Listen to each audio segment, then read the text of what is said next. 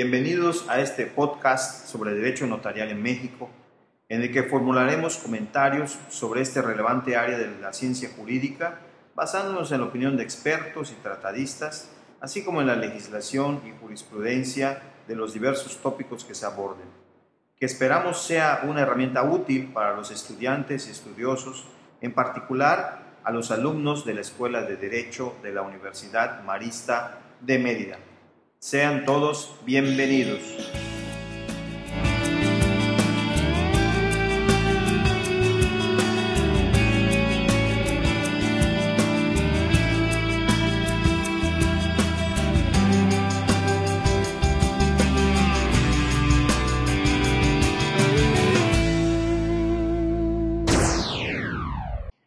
Toca el turno en el seguimiento del análisis y conocimiento del texto de la Ley del Notariado del Estado de Yucatán, publicada el 31 de agosto de 2010, a un tema vinculado con los testimonios de las escrituras públicas. Este tema está contenido en el capítulo noveno de esta ley del notariado, que abarca o comprende los artículos del 104 al 109. Para empezar, tendríamos que remitirnos a la definición de testimonio que la propia ley establece como la transcripción íntegra en un solo documento, formando un legajo de un acta notarial o escritura pública y de los documentos anexos que obran en el apéndice de dicha acta.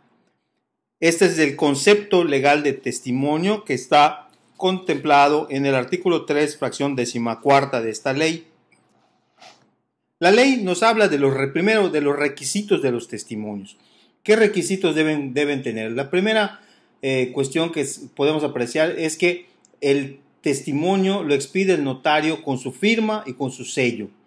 Ese testimonio debe tener el número de orden de testimonio, el número de folios que lo integren, el nombre de los interesados que lo soliciten y la fecha de su expedición. Dice la ley que el notario tiene que rubricar cada hoja del testimonio que contenga la transcripción del acta notarial o de la escritura pública. Como el testimonio se integra con el acta notarial, la transcripción de esta acta y de los documentos que integran la misma, habla la ley de que existen eh, tres sistemas o tres formas de transcribir los documentos que obran el apéndice. Una es su transcripción íntegra o literal en el testimonio. Un segundo sistema es la compulsa de lo conducente, debidamente certificada por el notario, es decir, una compulsa es un extracto, una síntesis de lo conducente de cada documento. Y por último, agregar en original o en copia fotostática los documentos, eh, en el caso de copia fotostática, obviamente debe ser certificada por el notario. Siempre se tiene que hacer constar en todos los casos el número de documentos que se anexan y el número de hojas que contienen estos documentos que se anexan. La ley contempla que dado que el acta notarial es la matriz, el notario puede expedir eh, segundos u ulteriores testimonios. Entonces, el notario, a petición de parte interesada por orden de autoridad competente, puede expedir estos segundos o ulteriores testimonios, terceros, etc. Tratándose de testamentos, dice la ley que solamente cuando el testador haya fallecido, están obligados los notarios a proporcionar ulteriores testimonios a quienes aparezcan como herederos, legatarios o albaceas de la sucesión. Si estos protocolos son, ya, ya fueron entregados a la Dirección de Archivo Notarial, pues el encargado responsable de la expedición de estos segundos testimonios es precisamente el archivo notarial, previo el pago de derechos correspondientes.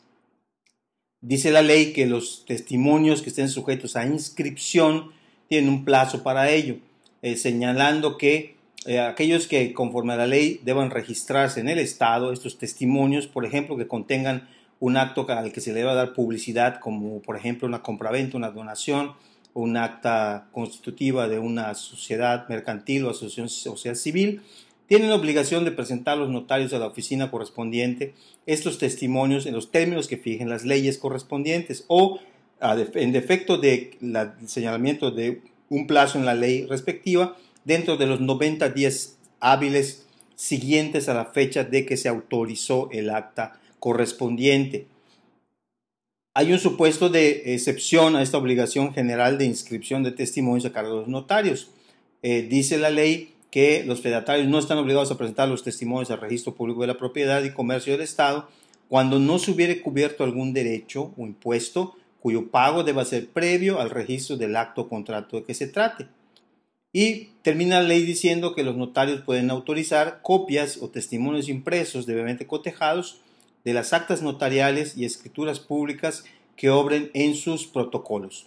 Este es el tema de los testimonios, eh, nueva ley del notariado, capítulo noveno, que comprende los artículos del 104 al 109. Agradecemos el favor de su atención y nos vemos en la próxima emisión. Hasta luego.